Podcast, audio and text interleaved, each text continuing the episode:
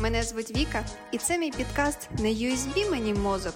Тут ми спілкуємось про корпоративну it освіту з представниками різних компаній. Будемо обговорювати розвиток it індустрії і навчання в ньому. І будемо розбирати, з чого все ж таки краще почати свою кар'єру в IT. Всім привіт! Це підкаст на USB мені мозок. І сьогодні мій гість В'ячеслав Лаптів, який представляє компанію SoftSurf. Але я сподіваюся, що сьогодні ми вислухаємо не тільки безпосередньо його як представника it компанії, а й його особисте ставлення до того, як все ж таки попасти в IT. Дуже рада тебе привітати, Слав. Рада, що ти знайшов час. Дякую тобі велике. Розкажи, будь ласка, трішки про себе, про свою експертизу і про те, чим ти наразі займаєшся. Віко, привіт, дуже радий тебе бачити, чути. Дійсно, давай сьогодні поспілкуємося з одного боку, е, як представників е, великого бізнесу, а з іншого боку, як приватних осіб, щоб наша бесіда була дійсно більш живою, інтимною, десь і конструктивною. Та щодо експертизи, то е, більшу частину свого життя я присвятив освіті, тому що я вже більше 15 років пов'язаний з університетом. Є доктором економічних наук в Харківському національному економічному університеті і вже а, більше 10 років займаюся різноманітною е, тренінговою діяльністю, і понад 6 років співпрацюю з it галузі в якості менеджера освітніх програм, людина, яка відповідає за розвиток молодих талантів. І сьогодні співпрацюю з компанією SoftServe. Круто, скажи, а ти викладаєш в університеті наразі? Так, так, звичайно, е, зберігаю за собою такий досвід, тому що е, розумію, що мати постійний контакт з тією самою аудиторією, е, до якої маємо достукатися, донести наші ключові меседжі та бути корисними. Тому маємо маємо розуміти, як як живе і чим живе ця наша молодь і ця аудиторія. Я не знала про твою тренінгову діяльність. Якщо можна, давай спочатку поговоримо про це. Що це саме за тренінги і для кого вони?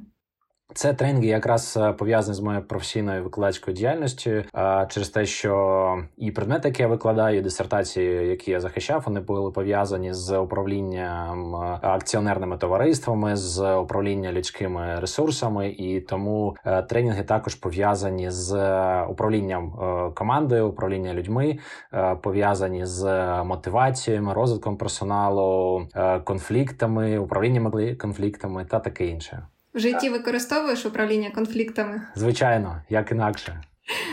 Добре, давай поговоримо трішки все ж таки про софтсерф, про інтернатуру і про те, як взагалі студент або свічер може потрапити до компанії.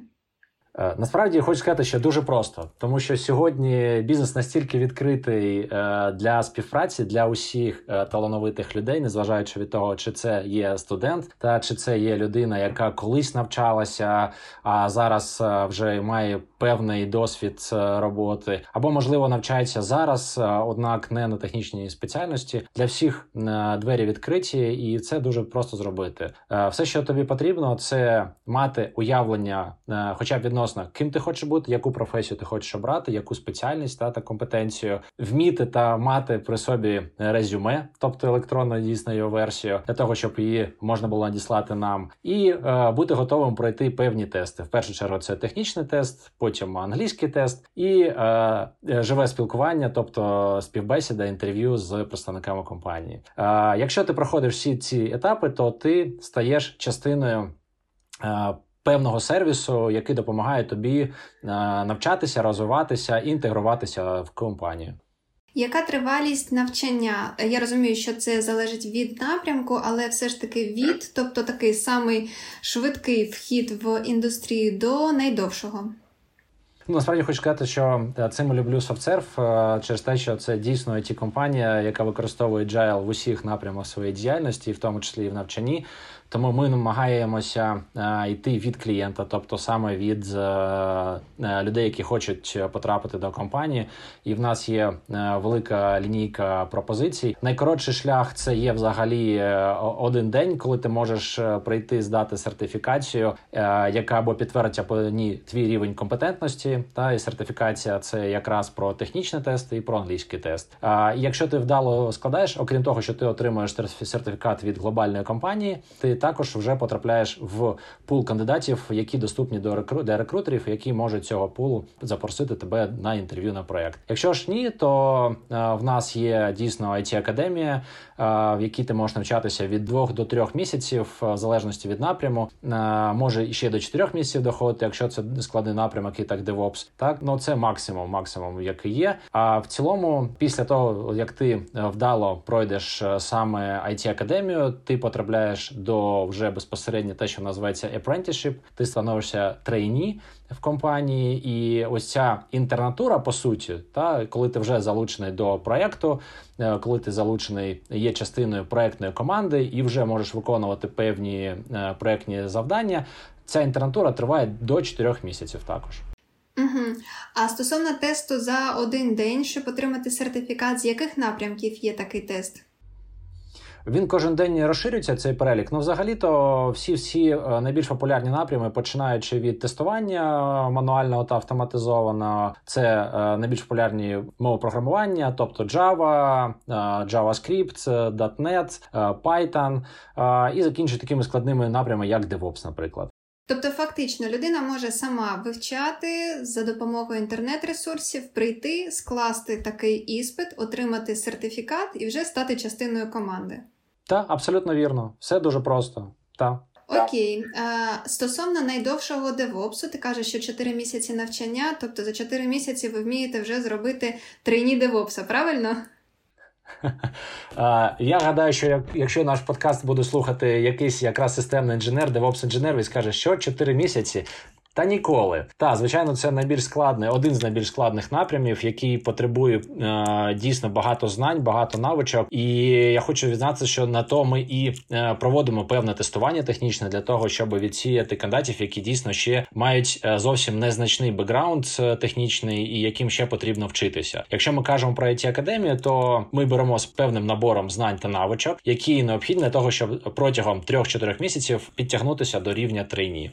Слухай, а ви відверто кажете, що необхідно підготувати е, стосовно знань для того, щоб пройти тестування? Тобто ця інформація у відкритому доступі є? Та та на сайті в описі е, власно інтернатури, які доступні в it академії, є вхідні вимоги, тобто, що ти маєш знати, вміти, та е, чому будемо вчити тебе протягом е, цього періоду в it академії. Угу. Після того, як студент закінчив навчання безпосередньо в академії і вже стає трейні. Тобто тут також період від 2 до 4 місяців, але це вже в проєктній команді, правильно? Так, так, абсолютно вірно. Тобто людина стає вже частиною проектної команди, і її вже за, за нею закріпляється також ментор та людина, яка допомагає закривати вже більш е, точкові е, якихось гепи, так звані, та в людини технічні. А однак він вже залучається до проектних завдань. Угу, Добре, зрозуміла, дякую. А потім до Джона скільки рости? Власниці є 4 місяці, тобто е, на ці 4 місяці до 4 місяців ти стаєш е, те, що в нас в компанії зветься трейні або apprentice. За 4 місяці е, команда PM дивиться, наскільки ти вмієш впоратися з поставленими завданнями в відведений час, як ти гарно співпрацюєш з командою, та наскільки ти розумієш, що таке командна робота. І за 4 місяці ти вже стаєш junior фахівцем, і те, що ми називається да, в IT компанії, ти вже є billable на проєкті. Угу, Цікаво. Слухай, а стосовно географії навчання, ну ми зараз, звичайно, не беремо ту ситуацію, яка в нашій країні до 24 лютого. Як була географія розподілена за навчанням? Тобто в Харкові навчають окремо для Харкова, так? Насправді дивись, е, навіть до 24 числа е, ми були максимально, як я знову повторюсь, agile, і е, в нас було навчання крос-локаційне з прив'язкою до певних дійсно офісів. Та у нас є офіси, окрім Харкова, і в Києві, і в Дніпрі, і у Львові, у Чернівцях, Івано-Франковську, Рівному, тобто багато міст, да, де є фізичні офіси. І звичайно, ти міг навчатися будь-звідки і бути прикріпленим до будь-якого офісу. Однак е, ми чітко розуміли, що після навчання ця людина, е, цей, цей студент, він становився частиною команди, і він становився частиною команди вже певного офісу. Та і звичайно, що для зручності людини е, ми завжди рекомендували проходити навчання в інтернатурі або там, де є ментор з певного офісу. Та тому, що вже формувалася певна прив'язка і зручність для подальшого переходу в повноцінно в бізнес. Угу. Я так розумію, що це ж навчання невеликими групами, десь до 10-10 максимум людей. Так, так, так. Якраз е, в софсерві ми навчаємо по принципу малих груп, які дотичні до проектних команд, е, для того, щоб е, людина вже розуміла і звикала до цього принципу роботи. Так. Слухай, ну а якщо складається така ситуація, що ось 10 людей успішно закінчили навчання, скільки з цих людей ви будете готові взяти безпосередньо до інтернатури? Тільки давай відверто, що... тільки відверто. Я тобі скажу так, що останнім часом до війни, звичайно, в нас е, студенти не встигали довчитися. Їх забирали на проект раніше ніж вони е, закінчували. Так, тому що ну ти сама знаєш цифри, е, як зростала it індустрія та за 2021 рік, і перший квартал 22-го показав ще більший приріст, якби не та події, які відбуваються в Україні. Ця війна, і насправді ми завжди казали, що як не є мова про конкуренцію між студентами саме в it академії, а тут є мова про власну внутрішню конкуренцію, наскільки ти готовий е, розвиватися, готовий працювати. І якщо це є, і ти е, дійсно доводиш своїми діями, що ти готовий, то ми заберемо кожного. Це дуже круто проговорити про те, що конкуренції всередині групи, якщо ти вже потрапив на навчання, фактично немає. Єдина людина, з якою ти можеш конкурувати, це ти сам з собою і зі своєю лінню. Таке є. Абсолютно. А, Абсолютно. Хочу поговорити про гроші. Скажи, навчання в академії а, безкоштовно чи все ж таки за нього необхідно платити? Мені здається, після фрази хочу поговорити про гроші в підкасті має бути більше аудиторія. Та добре, я зро... я зроблю акцент саме на це. Що тут ми говоримо про гроші. Та та та я хочу відмітити, що це є інвестиція компанії в майбутніх працівників, е, співробітників, да е, і тому це навчання абсолютно безкоштовне для людей, які вже в нас в інтернатурі в it академії. В інтернатурі в it академії, так тобто, якщо е, студент починає навчатися, то все навчання безкоштовне. Так, абсолютно. І ніяких курсів, за які можна заплатити, тобто прийти, заплатити, отримати знання, такого у вас нема. У нас є окремі курси е, для початківців або курси, які спрямовані на підготовку, наприклад, до певної точкової сертифікації, наприклад, ISTQB. Та ці е, курси є платні. Та однак, якщо ми кажемо про саме it академію, про інтернатуру, про людей, які хочуть працювати, працювати, е, співпрацювати з компанією SoftServe, то всі ці програми, курси, інтернатури, їх можна да, по різному називати. Я знаю в різних компаніях по різному це зветься то це є абсолютно безкоштовно для учасників. Угу. А після того, як пройдена академія і вже починається безпосередня інтернатура, є якась фінансова підтримка студентів для того, щоб якось можна було більш комфортно функціонувати і е, суміщати там роботу або якусь або якесь навчання? Так, звичайно, коли е, людина випускається з it академії, стає те, що ми називаємо трені або apprentice, то ця людина вже починає отримувати компенсацію, тому що вона вже долучається до бізнесу, до бізнес-проєктів, і звичайно, е, робити це безкоштовно е, немає ні юридичного сенсу, ні морального. Дуже хочу ще затронути компенсацію безпосередньо під час того, як людина починає працювати, тому що ті е, цифри і та статистика, яка є на порталах, і ми розуміємо, що це трішки все ж таки завищена. І дуже часто здобувачі приходять і розраховують на одну заробітну плату, на одну компенсацію, а компанії пропонують іншу. Ти можеш проговорити вслух, на яку компенсацію можна розраховувати, чи ми все ж таки будемо ссилатись на портали?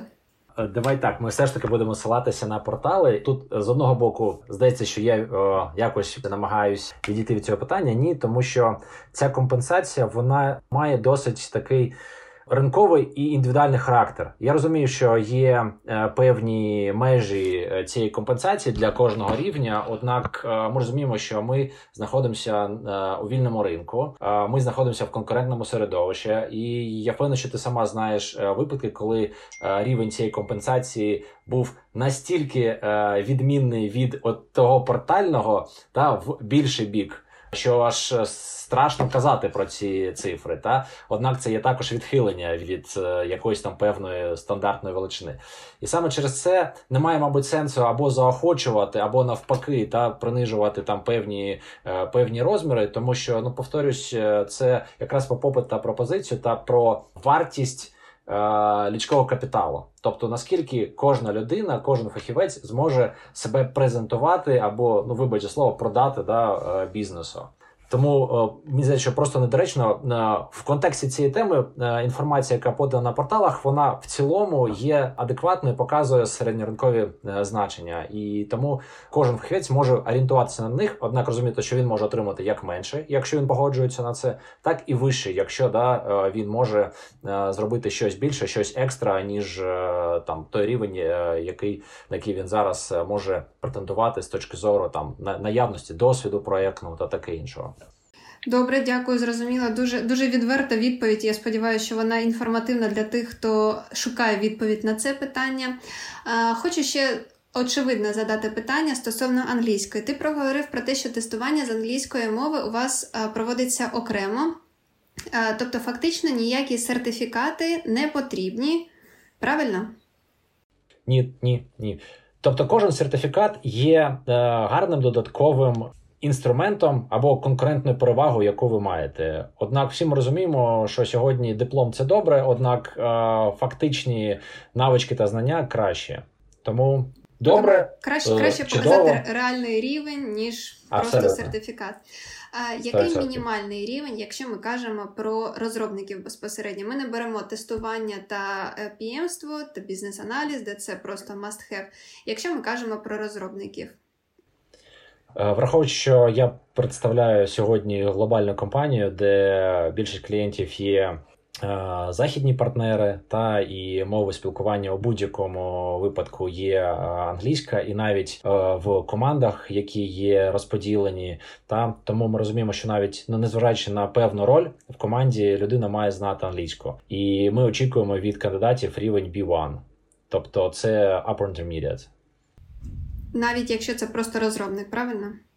Так, так. Звичайно, ми не кажемо, що а, з рівнем A2 да, A2 ти не зможеш зайти до компанії. Однак е, людина має чітко розуміти, що з таким рівнем англійської вона буде е, зростати більш повільно. Вона не зможе долучатися до певних мітингів, до певних презентацій, до спілкування з клієнтом е, та таке інше. Тобто, можливо, при інших конкурентних перевагах, які можуть бути певні технічні навички та певні знання специфічні, такий рівень англійської він буде достатній. Однак, якщо ми кажемо про очікування, та і знову ж таки, там повертаючись до компенсації, до темпу зростання, то відповідно е, ми очікуємо рівень B1 та вище. Мені хочеться підкреслити, що здається, та людина, яка заходить з нижчим рівнем англійської мови, повинна розуміти, що працювати їй доведеться більше, не тільки над вивченням якоїсь мови програмування або е, чогось такого, а ще й над рівнем англійської. Тобто, це можливо, але це двойна робота. Ну і давай уточнимо, щоб е, не плутати людей з цими там B1, A1, якісь там е, незрозумілі позначки. По суті, е, ми очікуємо від людини, яка хоче працювати в міжнародній компанії, в міжнародному бізнесі, те, що він зможе висловлювати свої думки англійською мовою. Це не означає, що в нього має бути е, мільйонний словарний запас. Та Це не означає, що він має е, використовувати постійно ідіоми, якісь там е, складні конструкції. Однак він має гарно висловлювати свою думку щодо технічних рішень. І оце основне. Тобто.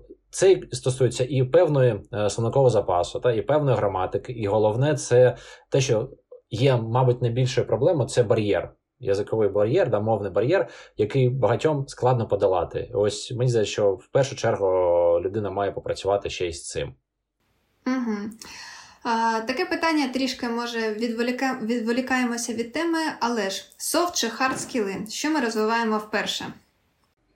Курка або яйце, та як то красивий або е, розумний. Це от тієї категорії, і це це питання задають усі, і в технічних е, галузях і спеціальностях, і в менеджерській да, PM також завжди кандидати питають: а що з чого починати з розвитку там технічних навичок або софт-скілів. Насправді.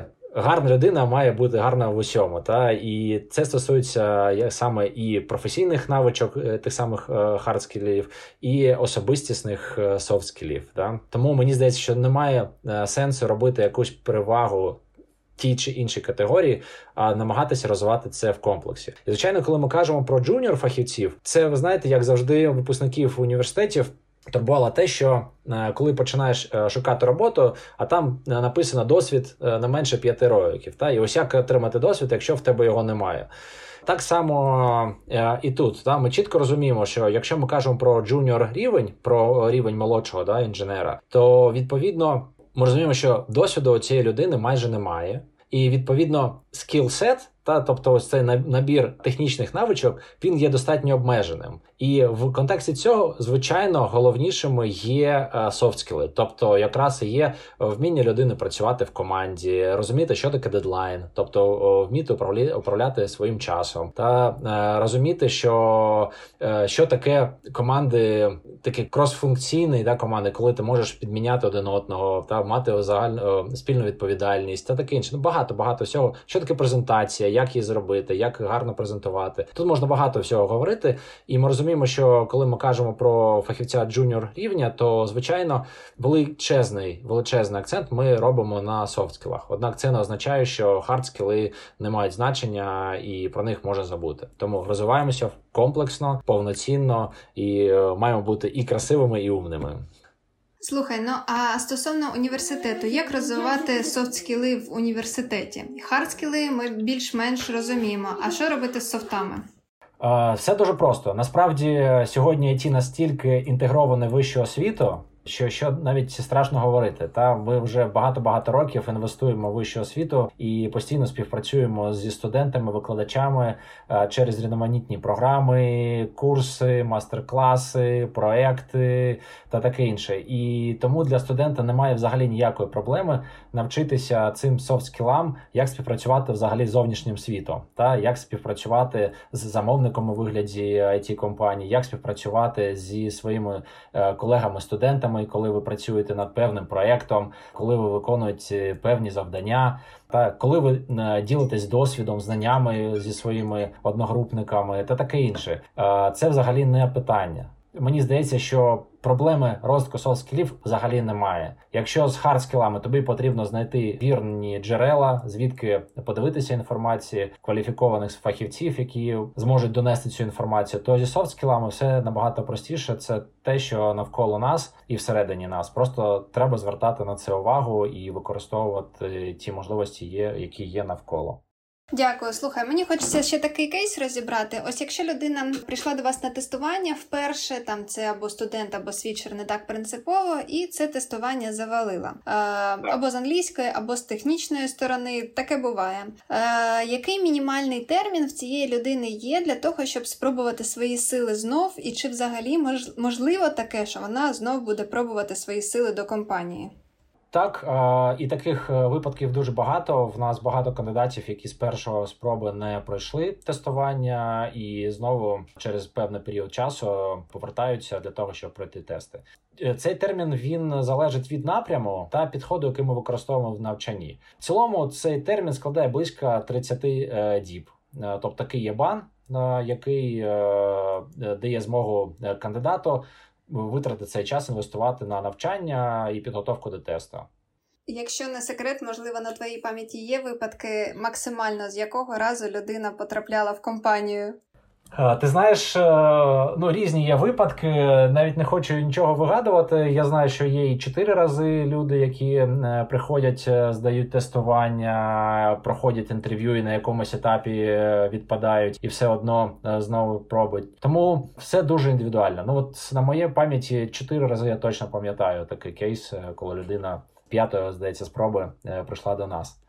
Причому мені здається, це нормально. Ну не прям так нормально, але це має місце бути. Тобто людина з першого разу не підготувалась з другого разу, можливо, ви там змінювали тести, не вийшло нагуглити усі відповіді. Ну тобто, це здається більш характеризує людину як цілеспрямовану і орієнтовану саме на цю компанію, що також мені здається, роботодавцю доволі цікаво мати саме таку віддану людину у себе в колективі. Тобто, фактично такого бану, що там не можеш більше пробувати, а, такого немає. Ви до цього відкриті лише є ось такий 30-денний для того, щоб все ж таки людина щось почитала. Та і то залежить від напряму. Та цей бан може бути різний за тривалістю, однак в середньому це 30 діб. І повторюю, що ми максимально відкриті для е, людей, які якраз мають мотивацію та і готові витрачати зусилля для того, щоб е, кваліфіковано пройти тести, інтерв'ю і ну бути готовими до не просто до навчання, тому що академія це не про лише про навчання, це якраз про інтеграцію з it бізнесом. Та це про адаптацію, це про розвиток, як ми вже згадували не лише хардскілів, а й софтскілів. Е, це знайомство з культурою компанії, з е, цінностями, які є в компанії, та про ту саму корпоративну культуру. Багато іншого. Тому це про плавний вхід в бізнес і в е, корпоративну культуру. Круто, дякую. Мені цікаво було б спитати про корпоративний університет. Наскільки це взагалі твоя компетенція? Чи це окрема людина займається? Е, давай так, е, в цілому це виходить за межі моєї компетенції. Я можу навести приклад е, системи оцінки, на основі якої будується все все навчання, яке в нас є в компанії. Та І це та в нас в компанії є дуже цікава е, система, навіть екосистема оцінювання співробітників. Вона зветься People Excellence. і це система, яка ми з тобою спілкувалися про те, що там е, потрібно в першу чергу, да, чи хардскіли, чи софтскіли.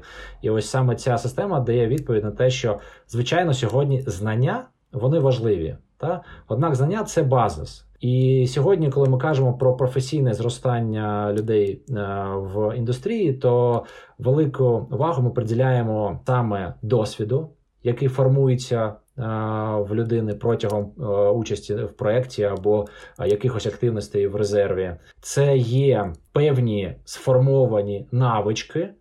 та і ще важливим елементом є досягнення мети, тому що всі ми розуміємо, що ми можемо говорити про процес.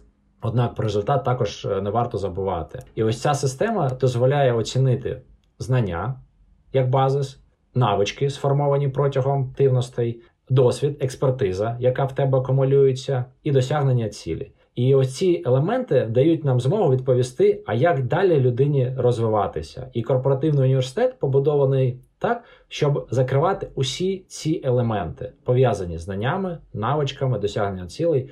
Тому всередині компанії в SoftSurf University є підрозділи, які займаються розвитком е, hard скілів, підрозділи, які займаються розвитком soft скілів, підрозділи, які дозволяють тобі акумулювати експертизу е, через певні навчальні навчальні рішення, навчальні проекти. Е, є підрозділи, які займаються cross-cultural communication, Тобто ми розуміємо, що глобальна кампанія потребує правильного підходу до комунікації з колегами е, Європи, США, Азії, е, Сходу та таке інше, і е, це також важливо. Та ну і звичайно не забуваємо про англійську, яка сьогодні, як ми вже згадували, є must have, і тому внутрішнє навчання також пов'язане з розвитком навичок англійської мови. Слухай, ну а фактично якесь тестування, що ось ти почав джуном там через рік або через півтора ти мідл. Є такі якісь точки для того, щоб людина розуміла, що ось тепер я middle розробник. Якраз система People Excellence побудована таким чином, що вона мінімально прив'язана до цих е, формальних термінів. Та е, тому, що ти можеш бути senior розробником е, на якомусь проєкті, на якому ти не виконуєш е, цих функцій, та які пов'язані з senior level ом, і компетенції, які в принципі ти маєш розвивати, ну відбувається так, що це не цього немає. Та і тоді ця система говорить про те, що, хоча ти і був senior фахівцем, Однак, е, за рахунок того, що ти рік нічого не робив на проєкті, нічого не виконував, та там тих функцій, тих компетенцій, які потребує senior level, то відповідно ну це негативний випадок, да, коли людина відповідно е, не має рівня senior, і вона може бути довго на цій на цьому level і. Та а буває випадки, коли junior фахівець заходить на проєкт і отримує такий досвід, таку експертизу, такі навички прокачує за півроку. Та що е, згідно з цією системою ти можеш спокійно закрити оцінку і стати middle ом. Тому терміни є рекомендовані, які відображають такий знаєш нормальний закон розподілення, тобто якась там норма, за якою ми розуміємо, що людина може зростати, і їй потрібен цей час для того, щоб перейти з рівня на рівень. Однак це не є обов'язковим і це не є. Критичним, та тому ми звертаємо увагу на ту експертизу і на ті навички, які людина реалізує на в, в рамках своєї діяльності. Добре, дякую. Це цікава була інформація. Дякую. На USB мені мозок. А, Мені хотілося б перейти до Бліцу. Це такі питання, до яких точно не готувався, і ми їх не обговорюємо для того, щоб відповіді на них були доволі відверті. Так от а, три причини, чому студент або кандидат повинен обрати софтсерф. Софтсерф – це про людей, це про розвиток і це про професійність. Це про професійність в якому сенсі? Це про величезний досвід, який має е, компанія. Це про достатньо велике портфоліо. Е, в соцсерф налічується понад 10 тисяч проєктів за існування компанії, і е, сьогодні це приблизно тисяча активних проєктів. І це відповідно проєкти в різноманітних галузях, сферах діяльності. І це дає можливість людині бути залученим не лише на якомусь одному проєкті, а робити ротації і розвиватися в різних компетенціях, в різних ролях, в різних сферах. І це якраз те, що формує професійність та й досвідченість. Так, окей, дякуємо. Е, Друге питання. Три поради для тих, хто шукає себе в IT, але не знає, е, кому кумним, красивим, к розробникам, к тестировщикам, стільки всього, з чого починати. Я б сказав так, зі спроб. В першу чергу не просто сидіти і аналізувати, чи красивий, чи розумний, та та таке інше, а е, починати пробувати, починати експериментувати. Тому що мені здається, що це е, от питання пошуку себе це питання всього життя, та і можна шукати себе в різних галузях. Головне почати, а це завжди саме саме найскладніше, та е, саме починати. І це, мабуть, така рекомендація: пробувати експериментувати, не боятися відмов. Тому що відмови це нормально, це дає е, досвід, ту саму експертизу, якої вам не вистачає на початку, і можливо розуміти, що е, для початку мотивація це дуже важливо. Однак за мотивацією має стояти твоє прагнення до розвитку, тому що it індустрія це про постійне навчання, про постійні е, челенджі для себе, для команди. І ви маєте, якщо ви хочете пов'язати себе з IT, ви маєте чітко розуміти і усвідомлювати, що ви будете навчатися, як то кажуть, протягом всього життя, буде дізнаватися щось нове постійно, і це буде як. Е- таким от мімольотом та е, е, навчання, так і буде вимушене навчання, тому що інакше ви не зможете зростати або не будете конкурентоспроможними на цьому, на цьому ринку. Круто, дякую. Е, наступне питання таке, більш напевно, провокаційне. Яке саме твоє ставлення до, до людей, які спробували себе в одній компанії на тестуванні, в другій компанії, і все ж таки шукають не компанію, в яку вони хочуть там в IT, а просто от в IT? Абсолютно нормально, тому що мені здається, сьогодні саме it індустрія і створила. Ну я кажу зараз про Україну, да тому що ми знаємо, що є різні моделі е, в Америці. Це це модель, якраз е, коли зміна е, місця праці є абсолютно нормальним, і за твою професійну кар'єру може бути і 30, і 40 роботавців, з якими ти співпрацюєш. А навпаки, японська модель класична це якраз там, коли ти працюєш на одній в одній компанії ціле життя. Та і як було в радянському радянському союзі, наші батьки або дідусі з бабусями, як так і працювали, і їм було незрозуміло, як то змінювати місце роботи. Та?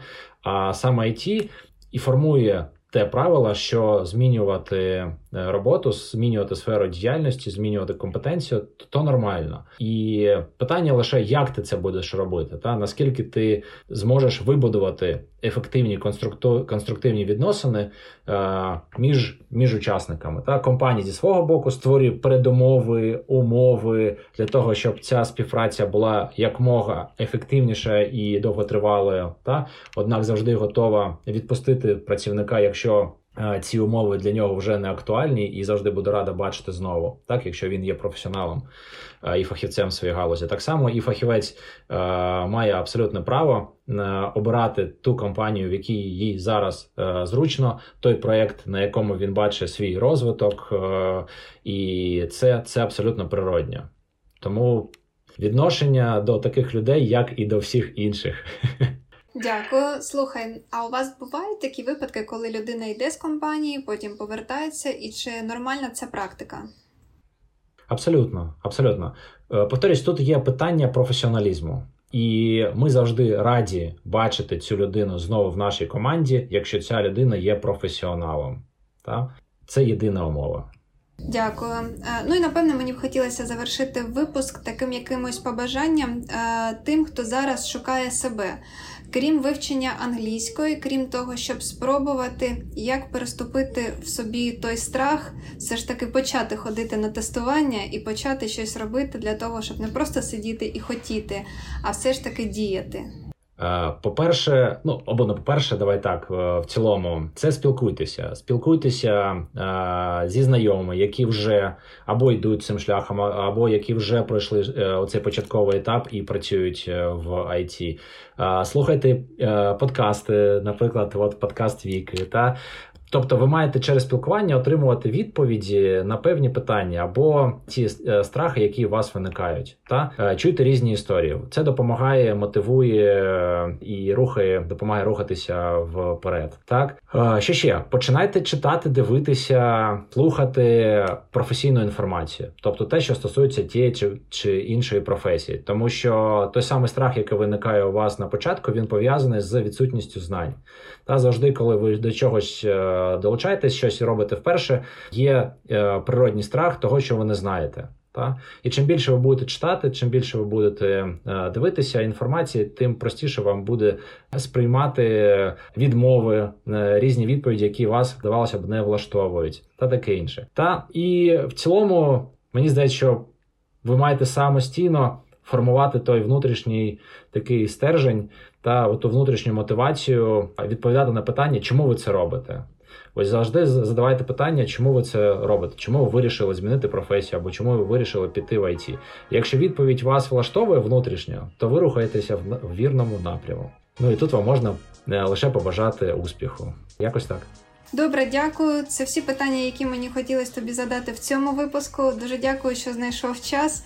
І сподіваюся, наше спілкування буде корисним тим, хто шукає свій вхід в ІТ та себе безпосередньо як спеціаліста.